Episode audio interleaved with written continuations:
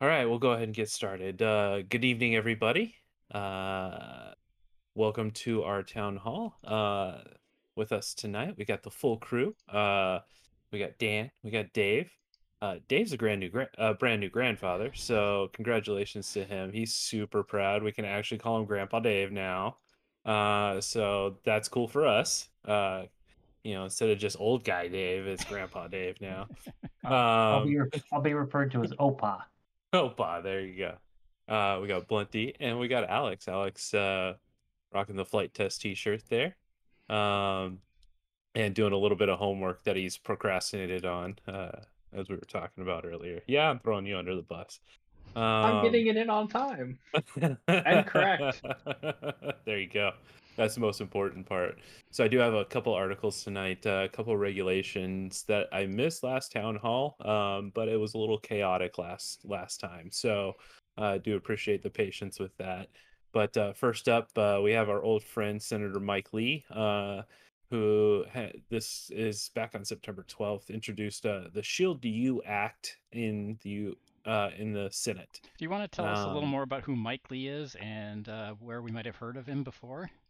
Yeah, so uh, Senator Mike Lee's a, a Republican senator from Utah, um, and he uh, is a staunch advocate of uh, federalism, which is basically states' rights versus uh, uh, federal rights. Um, and uh, he has pushed many, many bills in the past several years uh, relating to uh, different types of uh, drone bills, uh, basically pay to play kind of bills in terms of um, annexing certain segments of the sky uh, for certain types of activities, limiting where you can take off and land, um, all have failed. Um, and this one's no different. GovTrack, which I'll pull up here in a second, has this at uh and he's famous for this, a one percent chance of of passing. So Uh which is pretty much yeah, most of his bills have about a one percent chance. Yeah, two. That's two points lower than his last one. So That's good. um this particular this particular bill um uh, is to equip state and local law enforcement with authority needed to protect their citizens and communities from drone threats. Um, he says uh, state and local law enforcement agencies cannot ensure the safety of their communities when the federal government restricts their ability to respond to active drone threats. Lee says, which is uh, pretty much completely untrue. Safety Um, from what? What is happening that they need to be safe from? Well, so this bill, the Shield U Act, uh, stands for Stopping Harmful Incidents to Enforce Lawful Drone Use. Um, it's not intended to restrict the use of more than 11,000 uh, un- uh, armed, unmanned, unmanned aerial vehicles that are paired with ground control station operated by the Department of Defense here in the United States for training purposes. Um, the drone th- threat uh, facing civil authorities here in the United States is from the increase of commercial and recreational drones, according to Lee. The Shield U Act would give the Department of Homeland Security, as well as state and local authorities, the authority to detect, identify, and mitigate drone threats on commercial service airport property, including the airspace involved in the takeoffs and landings of aircraft. Um, it further grants state and local law enforcement similar counter drone authority within their respective jurisdictions. Um, as of April this year, the number of drones in the United States being flown for recreational purpose was more than 850,000, uh, according to them. Uh, I think our number's a little higher than that, uh, closer to between 1.2, 1.3 million. Yeah. So uh, there are uh, 315,000 commercial drones registered with the FAA. Um, so uh, anyway, uh, again, this is this is a, a lot of smoke, uh, a lot of hot air. Um, local local law enforcement through the LEAP program has the ability to to address this kind of stuff, um, and things like remote ID are only going to increase their capability of doing so. Um, the fact Yeah. that oh, counter to counter to what uh, you were reading, if you'll forgive the the expression, the DHS already has the authority to Mm-hmm. uh, intervene uh, with the UAS in any way they want. I was just going to ask about that. I mean, isn't it seems like it's granting things that can already happen?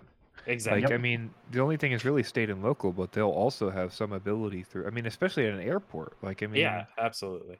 I mean, yeah, this seems like very um hey, I'm gonna pitch some it's very weird then that it has low acceptability because it's sort of something that's already happening. Would this like if this passed, is this gonna have a bunch of riders and that's why it's happening? Or like I mean, yeah, Yeah, it just There seems are, odd. there are ramif- there are ramifications in this that uh, that are below the surface, which are um, uh, state and local different uh, regulations. So as uh, Josh has uh, described, we would this could could and would result in a patchwork of regulations. One and two, taxing of takeoff and landing. So we we would definitely see uh, this as a revenue generator for local municipalities, which is not what we want. Yeah. Gotcha. So in, in this circumstance, you know, uh, having one agency that uh, kind of dictates the the rules and regulations for the skies is much better than thousands of agencies or towns or HOAs or so on and so forth, right? If you want to get down to the minute levels. And a good example is look at the great um, situation our K through 12 education is. That's run by the states. That's you know doesn't has very little uh, federal uh, consistency, oversight, monitoring, etc. And you know not so not so good in comparison to the rest of the world.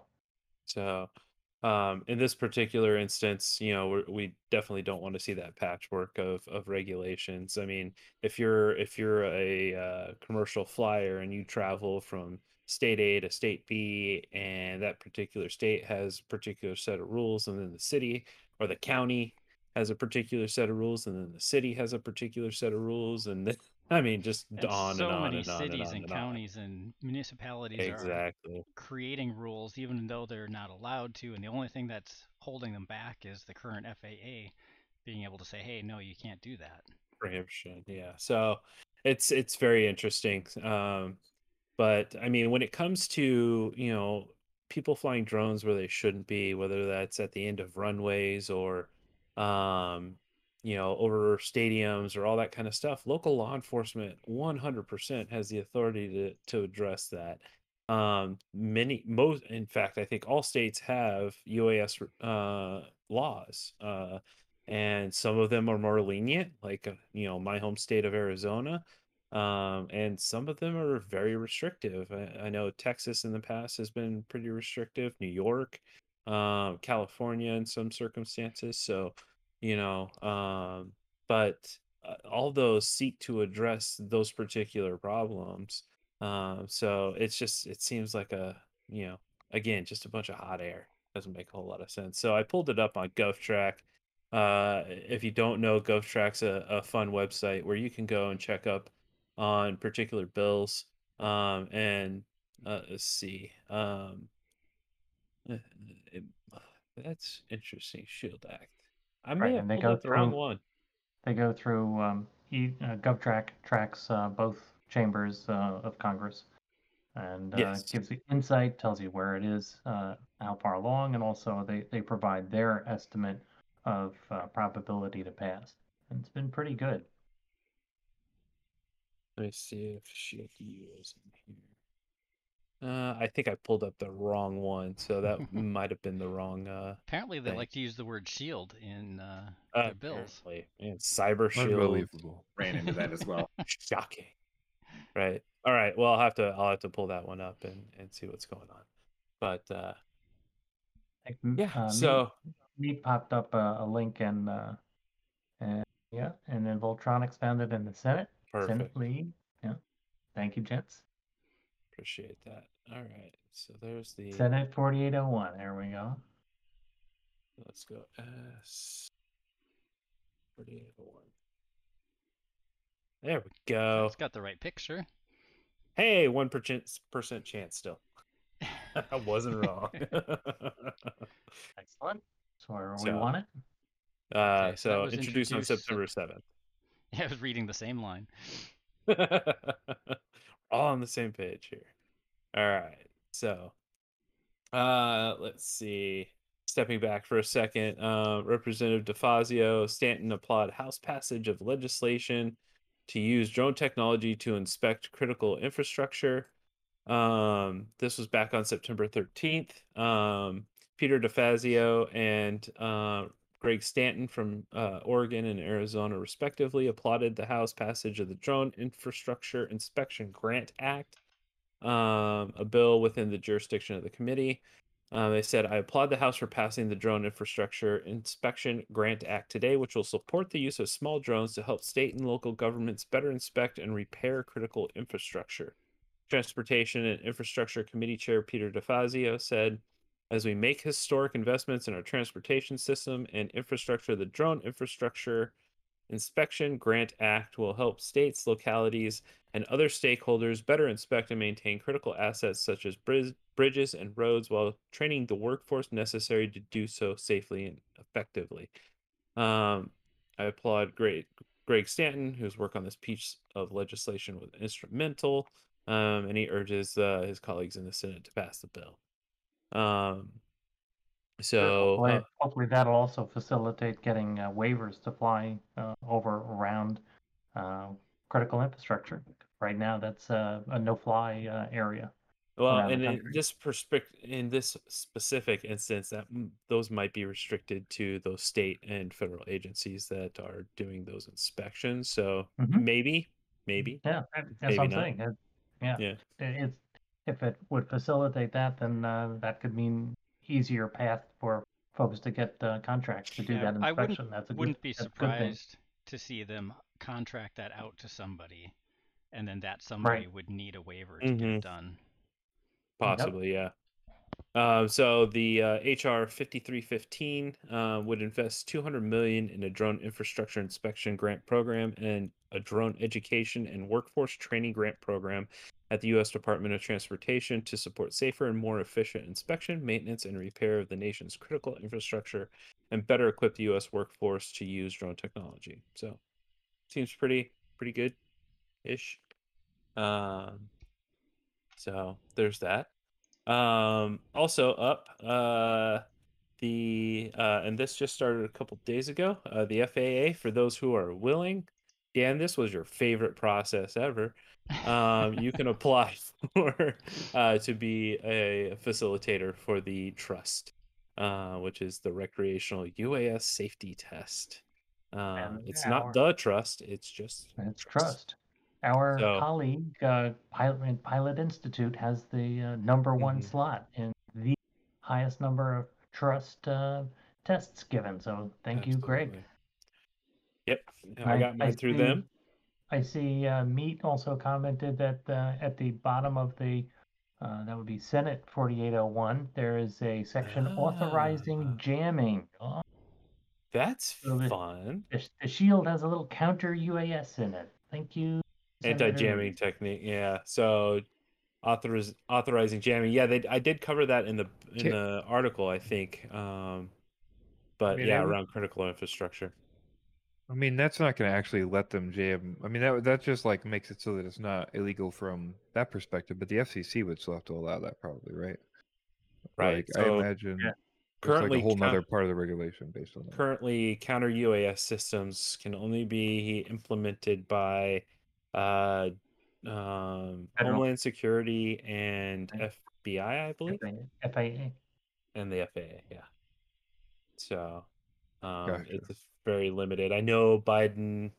Uh, oh man, it was a couple months back. He wanted to expand that. I haven't heard anything since then. FAA can't take aircraft. They can't use force to take aircraft down.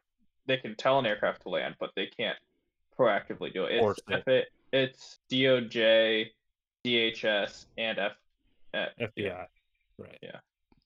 Thought so Oh, no, DOD. Yeah. yeah, Yeah. Department of DOD, DOJ, and DHS. Those three. Yeah.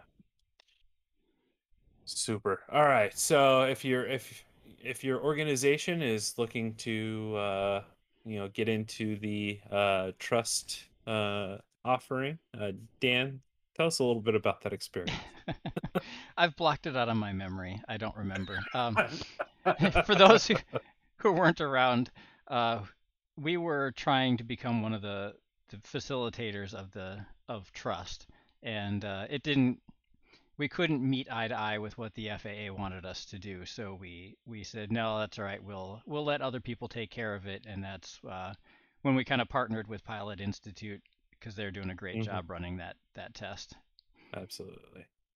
Yeah, it was a it was a little bit of a rough experience, and um, just the the way that uh, it needs to be set up and and whatnot was very uh, taxing. I think uh, is the right word, and just couldn't get to the We couldn't didn't get to the same page as we them, didn't quite so, agree uh, on how it should be done. Yeah. So, all right. Um, let me skip around here. This I thought was really cool. So this comes from Hackster.io. Um, and this fella, uh, let's see, I think he goes by Ejo Works. Uh, created a two-channel FPV speeder drone, and by two-channel, that's uh, essentially an RC, like a RC car remote that's just got the throttle and the turning, and um, so he linked up. Uh, Let me just go through the article, but essentially, it's a five propeller quadcopter. So you've got the four uh, standard motors that um, that lift the quad, and then he's got one on the back that gives it kind of thrust. So uh, for forward and backward movement. Well, mostly forward. But uh, he said, uh, sometime in late 2020, I decided it was time to see if I could build something that could merge the thrill of flying an FPV quadcopter with the ease of driving an FPV RC car. I got the basic engineering hurdles down. I'd, I imagine I'd design a quadcopter with an off road car like appearance and the ability to be driven with a two channel RC car radio. It automatically hover at a fixed altitude at perhaps half a meter while being very rea- reactive to the ground underneath it, like a futuristic off road racing speeder. Um, he uh, says, Is it a car copter, uh, a quadcopter? or he said, Let's just call it a speeder. Uh, while designed like a quadcopter, the speeder is in fact a five rotor aircraft. In addition to the four usual rotors providing downward thrust, a fifth rotor on the rear, uh, like an airboat straight out of the Florida Everglades, Ejo Works explains, provides forward thrust without the need to tilt the body of the drone. It's this flying flat approach which simplified the control to the point that it could be handled with a sort of pistol style controller associated with simple toy cars.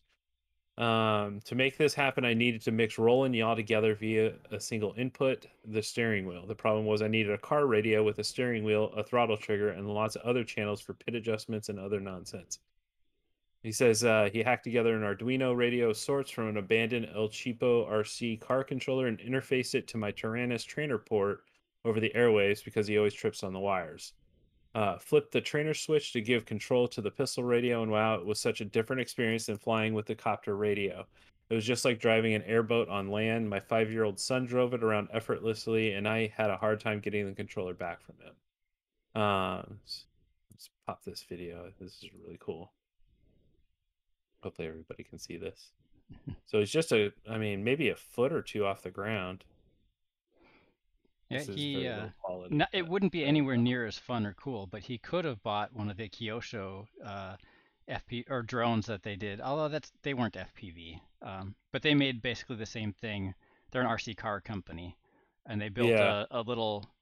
I think it probably only had four propellers, a little quadcopter that would hover, you know, say six inches off the ground, and you could drive it like a car with a car remote. That's Yeah, kind of cool. Meat is asking how does it maintain altitude, and I think that's a good question. As as he says, his um, barometer drifts, and I agree. The uh, barometers would uh, not normally be. Uh, Did you put a little in- in sonar that detector on the bottom or something like the DJI So It's- drones have? It's got optical flow. It's got like an optical flow sensor on the bottom, or at least that's what the article seems to suggest. Oops. ah, Yeah, Pilot there's- Institute there's ad. Greg. Apparently. And there's Greg. He's everywhere. so uh, he says, yeah, let's see. The H frame flew amazing. Okay, here we go. Yeah, PMW 3901 optical flow sensor for position hold, which kept it from wandering off after takeoff prior to punching the throttle. Yeah. Well, that lets you yeah, Uh, make sure you're not moving forward or backwards. Well, I mean, like all the land craft I've seen like this, like all use optical flow to maintain height. You I can do that with maybe altitude as doesn't. well. Yeah, Let's- like uh, that RC test flight guy. That's how he's been doing his. Uh, he's been doing those. Um, what do you call them? Chronoplans or whatever, Mhm. where you you use the efficiency or whatever of the of the wings to uh, get Um, like close to the surface. over on YouTube, Yeah, uh, make- Cap and Bry is saying it uses a sixty dollar TOF sensor. Interesting. Let's see. Uh, uh, while the speeder is now impressively functional, including the ability to adjust the roll yaw mix to change the handling, alti- altitude adjustment for the automatic hover from 0.8 to 2.5 feet, automatic landing on low battery, auto disarm on crash, and anti skid controls.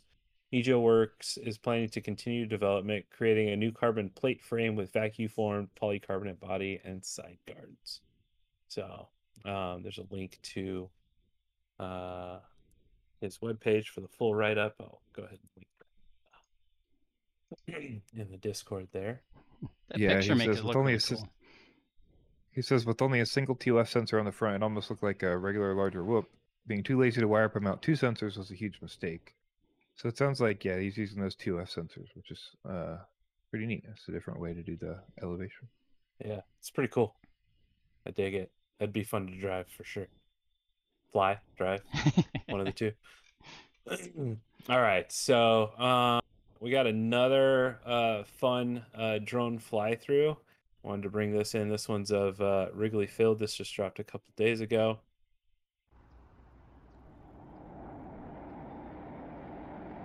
FYI, we did get a copy strike on the FPV news for showing that. Well, the nice thing is, is uh, we're on Discord, so. well, we're also oh, you know streaming it to we do YouTube. post on YouTube. Ah, well, We Yeah, also aren't monetized, so we'll deal. Gotcha. I think they'll just add ads to the video then.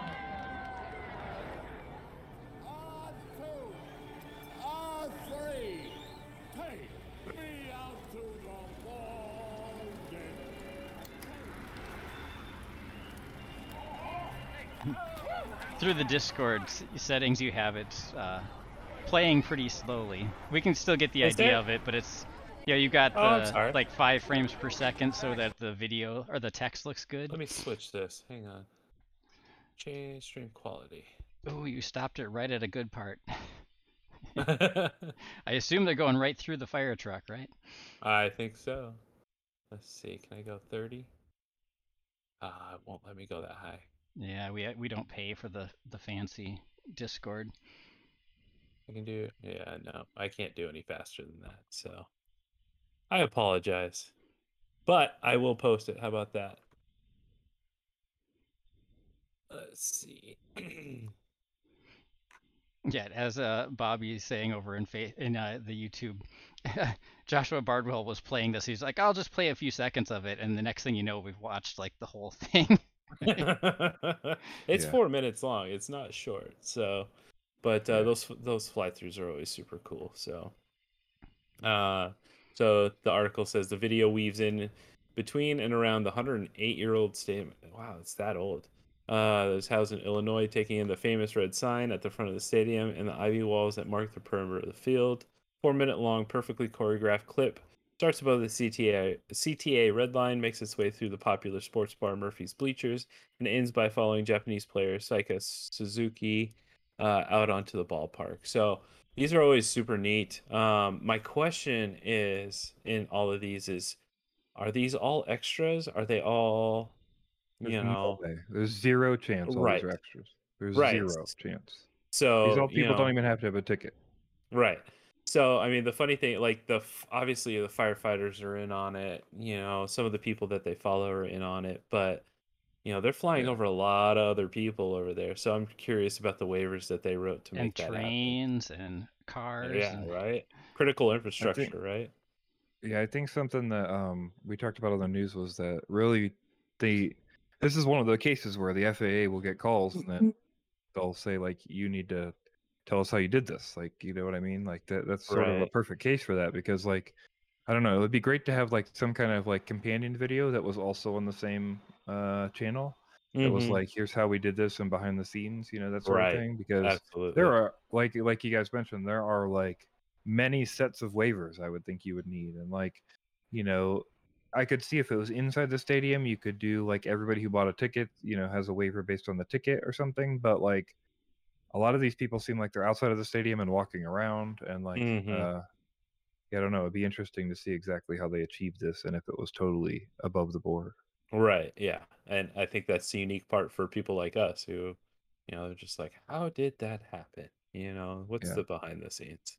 So, but definitely cool. Um, those things uh never really get old, uh, at, at least yet. Um, the flight through the Gigafactory and and this and some of the other uh, football uh, stadiums, they're they're, kind of cool. So, um, all right. So last but not least, um, this is just a uh this is a uh let's see notice of proposed airworthiness criteria i wanted to kind of get that right on the um Insitu scan eagle 3 unmanned aircraft so this is some of the process that um different aircraft need to go through to become essentially type certified i believe is the right way to put it. Um, and through that type certification they get uh, uh, essentially fit into certain categories ability to do certain things um, and non-abilities to do other things. So um, this is the uh, federal register. This is where all the new regulations get posted things like nprms which is the notice of proposed rulemaking um, that we dealt with for remote id and the entire community dealt with um, once you get into it, there's the document here. Um, they're inviting comments on uh, development of the airworthiness criteria. Hey, Dave's back. Lost you for a minute. Um, and uh, this is the Scan Eagle 3 is a fixed wing airplane um, that they're uh, trying to type certify essentially here. So, Dave, do you have a little bit more on this one, the type certification of the Scan Eagle? Only that uh, the size of it is uh, it's not huge. I think it was 80 pounds. Is that right? And Mhm. they look. Did you see when they started this? No. 2017. Are you serious? Yeah. Oh my goodness, it's taking that long. Let's see. So that- E2. surprised me. If uh, uh, anyone who's working on uh, airworthiness approvals uh, for small UAS or you know e- even heavy lifter, uh, hundred pounds, two hundred pounds, is having this similar type of uh, time frame. It's brutal. Yeah. Yeah, by well, the time you get the approval, ever- like You've it's moved so on to out new of, technology. So out of date, like you couldn't even make the parts for it anymore. You couldn't even buy the right. electronics for it. That's why a lot of the airworthiness is the external structure, Yeah. and and we could bet a couple of adult beverages that the external design of this uh, aircraft is probably not going to change. for a long look. time.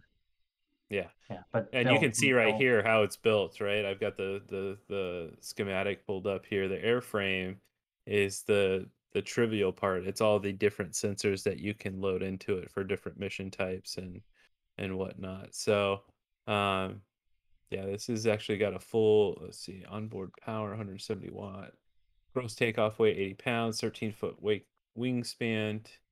Uh, it can fly for up to 18 hours, up to 20,000 feet. So there you go. And it's using, it's actually fuel powered. So there you go. Where's the remote ID module on that breakdown? Oh, I'm sure it's integrated. oh, that's awesome. Standard remote. Right. All right. So that's all I have uh, for news. Uh, Dave, you got anything for us, sir? Uh, no, just working on. Uh, let's see. Well, got the uh, AAA. Well, actually, I shouldn't say no. Yeah, a couple of things.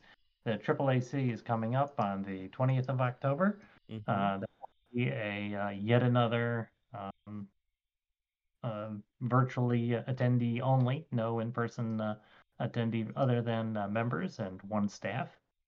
Uh, we are not members. Um, and there's also uh, the work that we're doing on uh, Tasking Group 13, which is uh, comments on the AAM framework uh, should be discussed. Uh, so we, we participated in that. And then on the uh, drone safety team, that's uh, um, still uh, wrapping. Well, now we're wrapping up uh, the effort on analysis of the. Um,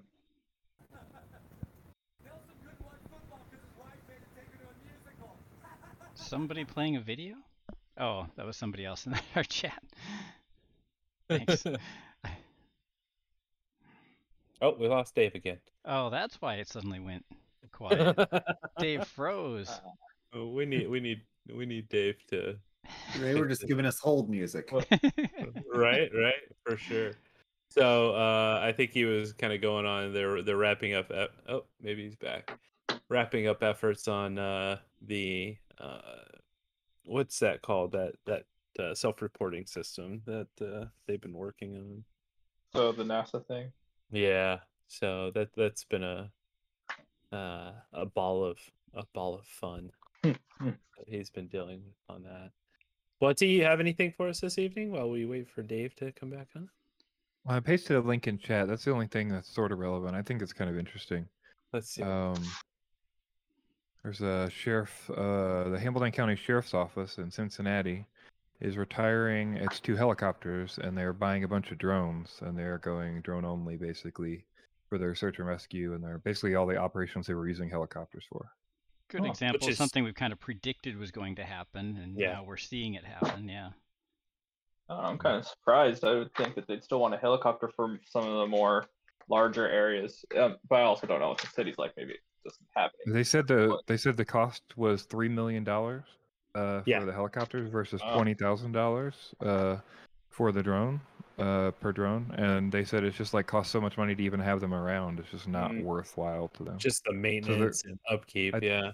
And I think the way it works is they, because they're the county sheriff, you can contract out to like other law enforcement in the area, like helicopter Oh. operations if you need to.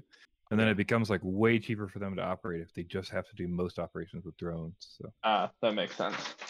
Yeah, and this is something I predicted long, long ago, and I think we all did. Was you know even for for things like move the movie industry, right? So, you know, flying a helicopter shot versus just doing it with a drone, significant cost savings. So, um, and then if you actually do need the helicopter for something, you know, specific, like picking up somebody from the, you know, I don't know what Cincinnati's like, but they use a, helicopters a lot here for picking up people off the side of the mountain when they're, you know, they they're out hiking in 110 degree for whatever crazy reason.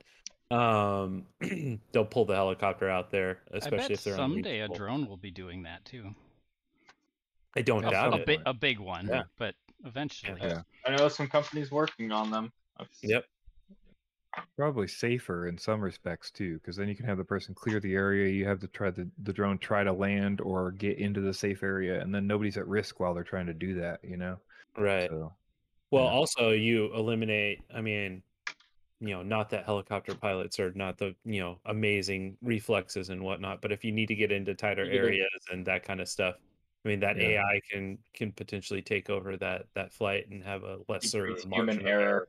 Yeah. exactly. Well, there's less need to find those people who are like crazy helicopter pilots. You know, who can like move a, a, uh, a quarter with their you know skid. right. But yeah, that's super cool and definitely something we thought would happen. So, especially for smaller communities too, smaller counties, smaller communities. Yeah, I, th- I mean, the like they said, it doesn't make sense for them to have three million dollars in their budget to just have helicopters that they use however many times a year and that they could accomplish with way cheaper costs. So yeah, it would be good to see a lot of that cases of you know that's all tax money. That's all uh, you know that, that they don't have to burn for no reason to have a helicopter sit Exactly. around. So. for sure. Cool. All right. Uh Dan, See what- yeah, for did us? you see what Voltronics posted in uh, Discord? Let's see.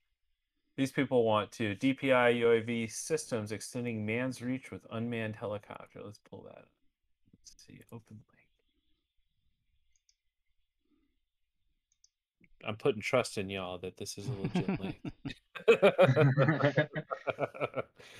DPI UAV systems. All right. So we've got tandem UAS for cargo, tether UAS for persistent cameras and extended communication, maritime communication. Let's see. Payload integration. Very small but very interesting. The owner's father invented the Chinook. Well, uh, that's pretty That, much that would be why that one really looks like one. looks like a gonna- Chinook. yeah. Yeah. for sure. interesting. Transfer. Yeah, cell. tethered seems like a lot easier to manage. You know, uh, you know, just because the easier restrictions and then more ability to yeah, just get remote uh, data through the lines and stuff. So. Mm-hmm. Yep. And yeah, that's really cool.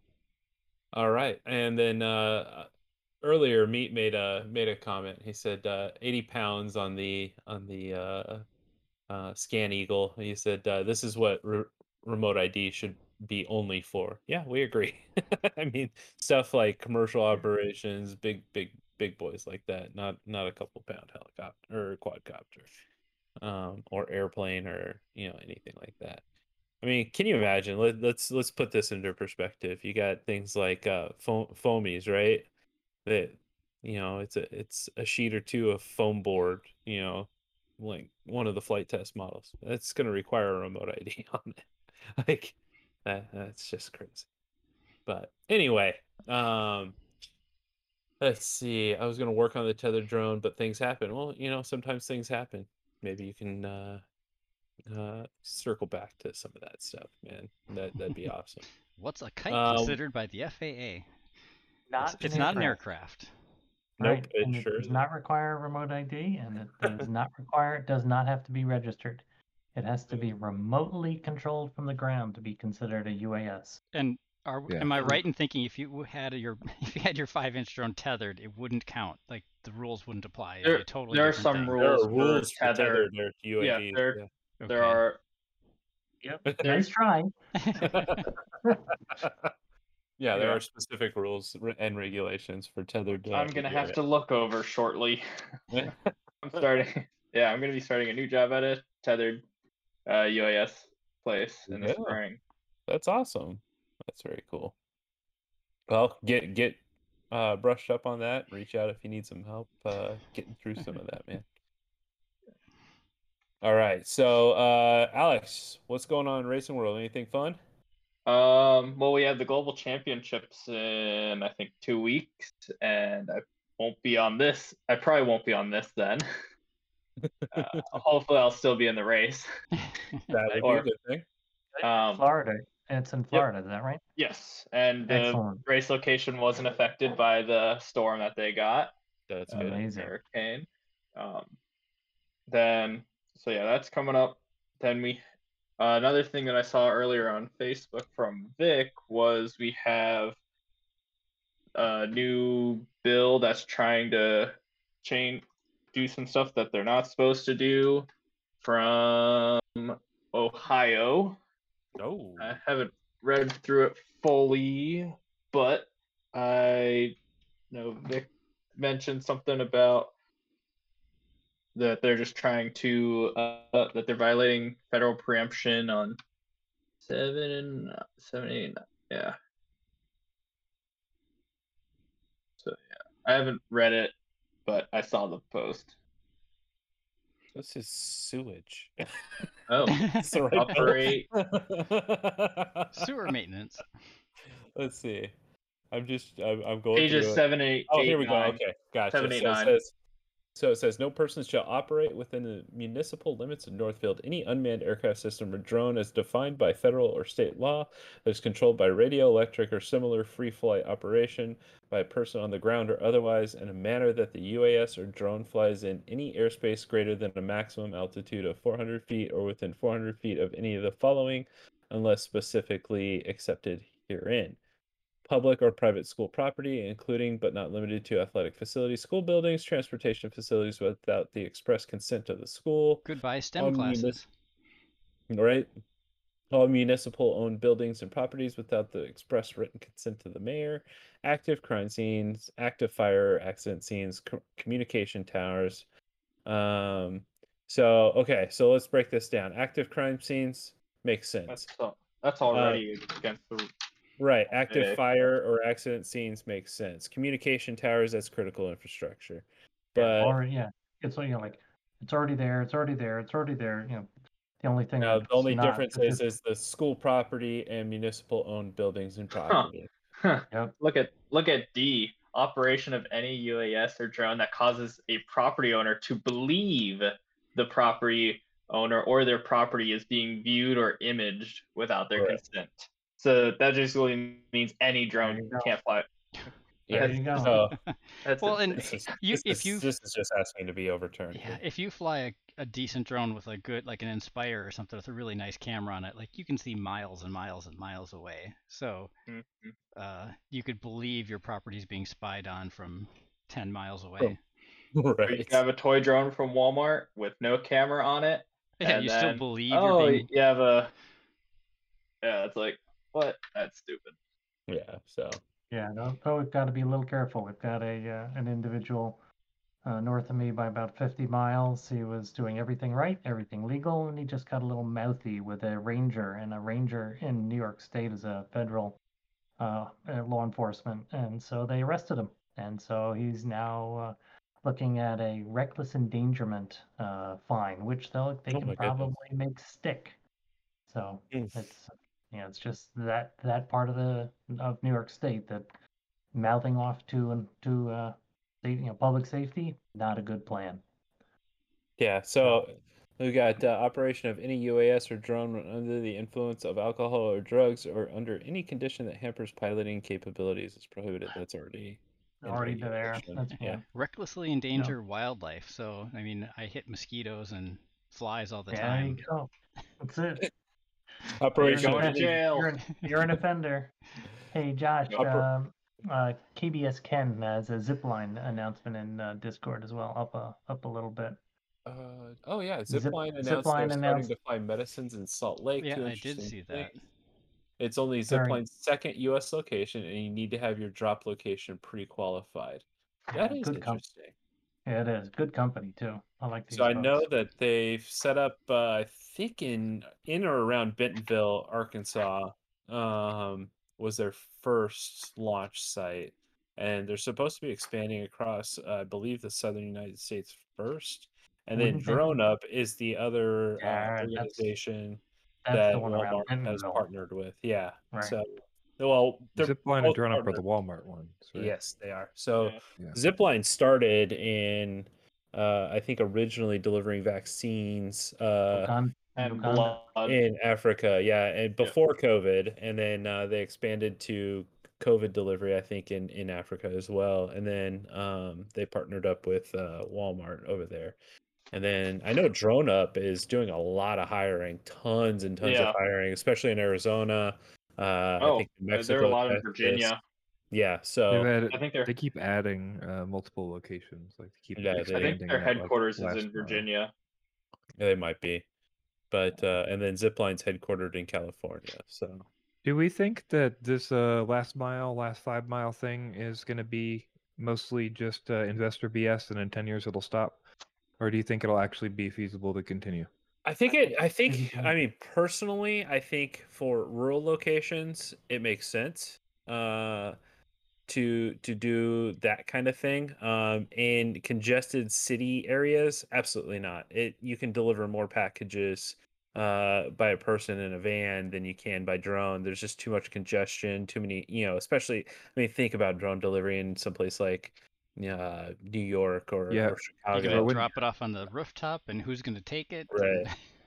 I think Unless there's- I think plenty that uh, the market is going to be uh, segmented into uh, very large packages and smaller packages. Uh, I have a, a friend of mine is uh, has a trucking company with uh, 450 trucks, and they exclusively uh, ship uh, that last mile with uh, over 200 pound. That's their that's where they start, and so it's a it's a very cool uh, market for them big trucks every you know not everyone can do it and so it's specialized. So i could i could envision that that type of segmentation would continue down to uh, smaller uh, parcels where the last mile is really expensive. So i think it's i i think it's going to happen. I think it's going to be real. The question is, what is the actual cost of the last mile without subsidization by investors? Like, if you're not money burning in 10 years and you're trying to deliver last mile the same way you are now, like, what is the actual cost going to be? And is it will it really be feasible to do this versus paying somebody $15 an hour to drive around in cars? Like, that's my question, right? And Yeah, you're talking think- about rural. That's where you're going to extend the distance you're going to need. So you're going to need longer you know longer battery life. You're going to have different maintenance for that. You're going. to I mean, I don't Also, like. I also think saying. about For the the length of length of time that the driver would need to be on the road, you know, to deliver to multiple rural locations, as opposed to sending a fixed wing aircraft that's Right, efficient. but we're talking right? But we're Well, the but what rural- rural locations are people getting these last miles now? Like, and they're not. That's what I'm saying. So we're talking about feasibility of something that doesn't exist, right? right. I think Um, the my- rural situation is more so that at least the one of the concepts I've seen from UPS was they have the drone on their truck, but the drone just the truck stays on the main road, but the drone takes package and goes down the longer driveways, drops off, comes back to the truck, and just goes back and forth with So, like, using the truck as its hub. I- what is Blunty, I Zipline? on. What is Zipline delivering in Utah? So they're mostly focused on uh, Zipline is focused on uh, mostly uh, pharmacy like uh, pharmacy items. So uh, they are and they they utilize fixed wing. Um, And something I, think could that- definitely see in some places, uh, some extra rural places would be like um, medication for farm animals and things, like mhm. getting Yeah, that absolutely. delivered quickly out to a very remote farm uh, would be something Yeah, they could do. I just worry about One of the then one of there's the cost that and economy of scale, right? Oh. Okay. one of the things that oh, when we're trying to think through strategy and disruptive uh, strategies, there's been a uh, uh, very smart guy uh, a couple decades ago said, consider some a change in two orders of magnitude, usually time based. And so, what's the steady state today in a rural area? How long does it take to get a package? If that can be improved by two orders of magnitude, it's likely that the cost uh, uh, dynamics would change, and it would be uh, it would change the way you think about the problem. A two order of magnitude shift is from walking to jet aircraft. So, know, we don't when we didn't have uh, aircraft, we didn't think about going to California from New York. Now that's a common occurrence. So that type of shift, I think, would make this legit. Yeah, I, mean, like for for for um things like like vaccines or medicines or stuff like that to rural areas, you know, I think that makes sense. And uh, but I know DroneUp, they're focused on under 10 pound package delivery um in their test market, and like I think the most commonly ordered item is like hamburger helper. Um that that they're delivering. It's like, well, mom Right. screwed up dinner, so let's order some hamburger helper, right? And and KBS Ken has a, a good point. His sense is that the cost of staffing the last mile with drones is costly, and that's why a number of the uh, del- drone delivery companies uh, are really behind uh, getting licenses where they where one human can uh, pilot a multitude of drones going in uh, a multitude of different uh, missions. directions. Yeah. And that's I mean, for something the the most- FAA hasn't allowed yet, have they? Correct, not allowed. Right. and two two you know so far with the exception of you know swarming and that type of event but not you know multipath uh out- you know, Multi-mile multi-deliveries. distances. Yeah. Yeah i think uh, kbs Ken, you're on the, uh, one of the key points So I don't know. It'll be interesting. I it, it's been it's felt unfeasible for a long time. I think Zipline was probably the first where I thought, yeah, this could work uh, for certain circumstances. But it's the, you know, we yeah so we we tried to gauge it from uh, the perspective of the the parcel is uh, very expensive and it has to get there zipline medical Mhm. Or we've saw a couple of examples of uh, folks who were, I think it was Isle of Wight uh, over in the UK, uh, or up in uh, Canada, where there was an island where you know it was a day to get a package versus 20 minutes with a drone. So Mhm. you know, making things feasible where there there's some uh, impediment today that drives the cost to an ast- astronomical level, or it's a uh, saving a life uh, like Zipline is after. Right. I believe all those things will happen. I don't have any world where I think that we'll be getting coffees and hamburger helpers delivered in 10 years by drone. Like to me, like like I like that's sort of where I was asking is like the the, Yeah. the thing they're pitching today is that what we're gonna get? Yeah. Like you shouldn't even be getting pharmaceuticals that you know you need more than three days in advance. Like you can get those shipped, right? Like Yeah. so like Yeah, it's what- to be so niche and then what I worry about is when you get so niche, then how where does the cost go? Because then you're not what fleet are you operating? What's the maintenance cost, and how often are you sending it, and how big does the location need to be, and how, what are you shipping into the location you're sending things out Well, of, you- or like, yeah. I mean, I it'll mean, be if you interesting to see how all that works out. I guess. if you think like a, a place like Phoenix, where I live, you know, it's a very huge, spread out metropolitan area, limited downtown. You know, there's not a lot of sky rises where people live, that kind of stuff. It's basically suburbia hell, right? So, Yeah. um, things like like getting an EpiPen from one side, you know, from from one location to another to save somebody's life, that that's critical, right? That that's a huge deal. Yeah. So if you think about it from this perspective, I mean, you get one site on the west side of the valley, uh, which is you know what we call Phoenix here, and then you get one site on the east side of the valley, and maybe ten launchers apiece, and that services all of Phoenix, right? Twenty launchers, twenty planes. Um, I mean, would would probably potentially serve the entire Phoenix community. Now, I'm just I'm ballparking and throwing out numbers, but I mean, in a in a city of a couple million people, like that seems feasible, And I assume Phoenix is not covered in trees like other parts of the country are. Bro, That's- we're that's desert, one- man. One thing I just don't understand about all these stories you hear is Like, like, you could you I could look drop out my a window and in my like backyard super easy. it's right? like So, solid trees everywhere. Like Yeah. they, no, when you fly up high, you can barely see rooftops. trees are a rare thing around here, sir. I I I yeah. I'm, I Either just or wonder if over this. here. I just wonder if you'll be paying like ten grand, like you will for an ambulance. You know what I mean? Is and that's like sort of how this will operate, and like, you know what I mean? Like, um, or how this will all work out. So, it'll. I mean, it'll be interesting. I think if I mean, like, am I not going to want to get an EpiPen sent to me for the same reason I'm not going to want to call an ambulance unless I'm dying for sure? You know what I mean? Like, there. I mean, that happens all the time. So Yeah, it's just it something does. I like. Yeah. Yeah. But I think on the flip side, if if it's a service that a company and I've worked for Walmart, I, I've spent a decade with them, but if it's a service that they provide, uh, you know, generally Walmart is of the essence of you know providing that service, you know, as cheaply as possible. So you know, and I can't speak for the company. I don't work for them. I don't know what their strategy is with all of this, but um, it just seems that you know a lot of times their grocery delivery tends to be cheap or free um, you know all that kind of stuff so eh, once the infrastructure's in place and walmart has invested in it will it bring them dividends i don't know uh, but it would be helpful for the communities that they they operate in so who knows i Yeah. mean is it take the take the bullet for the greater good i don't know Yeah, it's Yeah. an interesting it's an interesting problem, and I do think it's a, a, a multi-segment uh, problem. And so some of it's packaging, some of it is the geography of where you are, and some of it is the situation. And Dave? I, I, I tend to agree with you, Blunty. Dave's very But, uh, talented there. We see you drinking your your a glass of something while you're speaking. Awesome. Let's your see, your video's frozen, but your audio's fine. no. Oh So no. Volatronics says almost need a truck for a roving base. That truck could have an antenna infrastructure that would help. Could have sport pilots, black SUV, mirrored windows. Yeah, that sounds sketchy.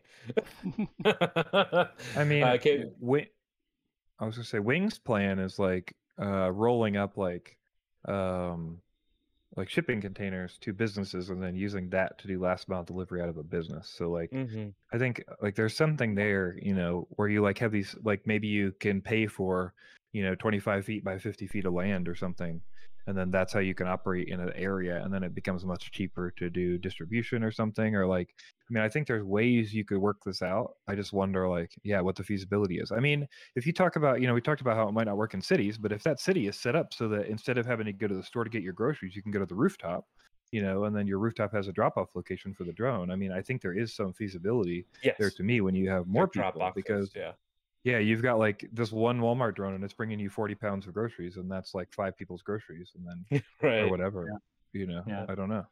And KBS? Ken KBS Ken says, I think a lot of delivery startups are guys who think this is cool technology and what problem can I solve with it? And delivering coffee and donuts is low hanging fruits. Yeah. Doubtful many of them have any business sense. Could outside uh, could sense outside lift outfits like Zipline. Um, I would assert that the the companies that we see who are continuing on in delivery have extraordinarily deep pockets. Uh, Mhm. Walmart, Google, Amazon, and Zipline, uh, all very, very Yeah. well funded. Yeah. That's sort of what I, I assume. Once that money dries up, we'll stop seeing those kind of things happen, right? We'll stop seeing those like little deliveries that don't make economic sense. You know, like I don't, I don't see. Maybe it'll happen, but I don't see how you can charge three dollars for that Walmart drone delivery uh, to get your coffee like for very long. You know, like I don't. And- Maybe the think- maybe the numbers work out, but I doubt I doubt they there- do, and I feel like it's got to be think there's subsidized by already- investment. There's already market uh, consolidation and uh, Yeah. and people exiting. Uh, so yeah, yeah, So Volatronic says uh, certainly drone delivery would help in natural disasters like hurricanes to a limited degree. Yes. I I I, I mean The distance is the problem there, right? Like I Well, distance like, 'cause you- and and what are you going to carry, right? What's going to be that critical item that somebody in a hurricane, Yeah. you know, after after needs? Is it some medicine? Is it some blood? You know, that kind of Yeah. stuff. You know, it's got to be small. I mean, it, it can't be too terribly large, but you know, definitely things like uh, search and rescue, um, for things like flooding, hurricanes. Yeah, like that's the that's where where drones like Mm-hmm. really shine. Your you hamburger know, you helper get a drone with the like. Uh, I mean, get a get a drone Yeah. with the FLIR and leave the hamburger helper at home, right? I- mean, I- that's, I that's more think- useful.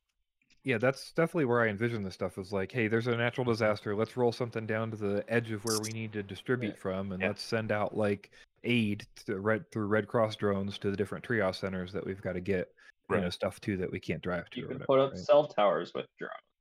Right. Mobile cell tower. Right. Yeah, so true. you like, know, like just AT and T, Verizon do today with um, drones and blimps. Yeah. Did we talk about that spinning drone uh, concept? I don't know if we did that or not. I don't think uh, so. There's this guy who built a spinning drone that's like three wings and three propellers. and it- Oh, It's like uh, tw- it's like twenty five percent of the wattage that he needs to hover normally if he spins while he hovers with the wings.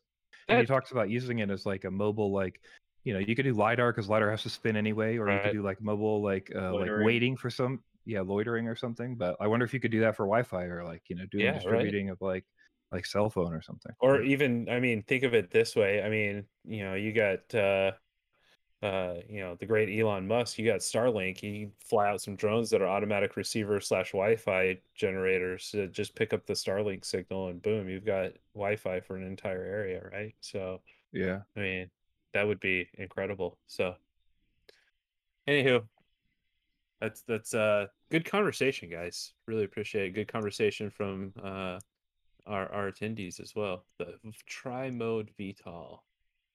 Interesting. I'm gonna have to check this that's a really cool video. yeah. I'll yeah, he's check got that forward flight too. He like talks about efficiency and like uses and stuff. It's really neat. It's definitely neat. That's cool. Excellent. Really cool. All right. Anybody a- anybody have anything else for this evening? Not really. Good I guess uh, I could mention that we're that Blunty pointed out that our website doesn't have a really good resource on it to let people know what we've accomplished since we started. Mm-hmm. And so we've started putting together some notes, and hopefully we'll publish soon a good list of what we've accomplished that uh, people can point to. And thus far, yep, we're not done yet. And and uh, we'll definitely ask people if there's anything uh, we've forgotten to, to put on there. Yeah, absolutely. Um, if you if you think of something that that we really need to have on our website, let us know. Um, we want our, our our site to be a resource for all. But all right, so I'm gonna leave this uh, with KBS uh, Ken's last comment here. So is drone delivery one of the drivers of more regulation, meaning they will be more ubiquitous and be everywhere? I think the pro, Yeah. pro I absolutely. absolutely. I think part of it is just the proliferance of the use of drones, whether it's for agriculture. Uh, we talked to, tonight about uh, critical infrastructure inspection. Um, there's uh, companies like BNSF uh, uses uh, drones to inspect their lines. Uh, power companies use it to inspect their power lines. Cell phone, you know, Verizon, T-Mobile uh, use them to inspect their towers. I mean, there's just a proliferance of commercial use drones coming. And yeah, 100% commercial use drones, whether it's for drone delivery or for something else. Yeah, all Uh, the drone delivery companies were uh, they were big participants and very Yes. very vocal in the BVLOS ARC, and they are very active with NASA with the unmanned traffic management. So yes, an emphatic yes to that uh, that question. Yeah. So, all right. Uh, KBS Ken is typing something. We'll read what he's got, and then we'll wrap it up for this evening, guys. No rush, Ken.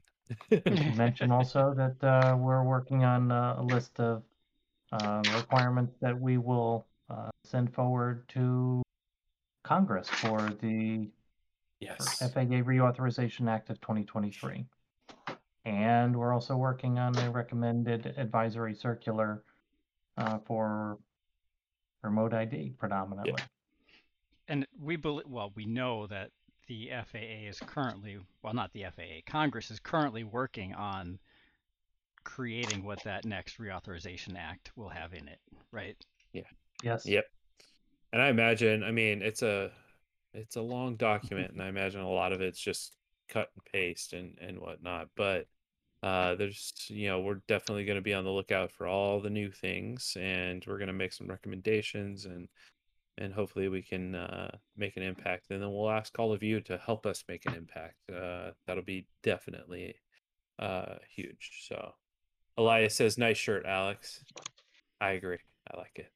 Write to your Congress critters asking for FPV freedoms, absolutely, and we'll put together uh, the list of, of who you need to reach out to.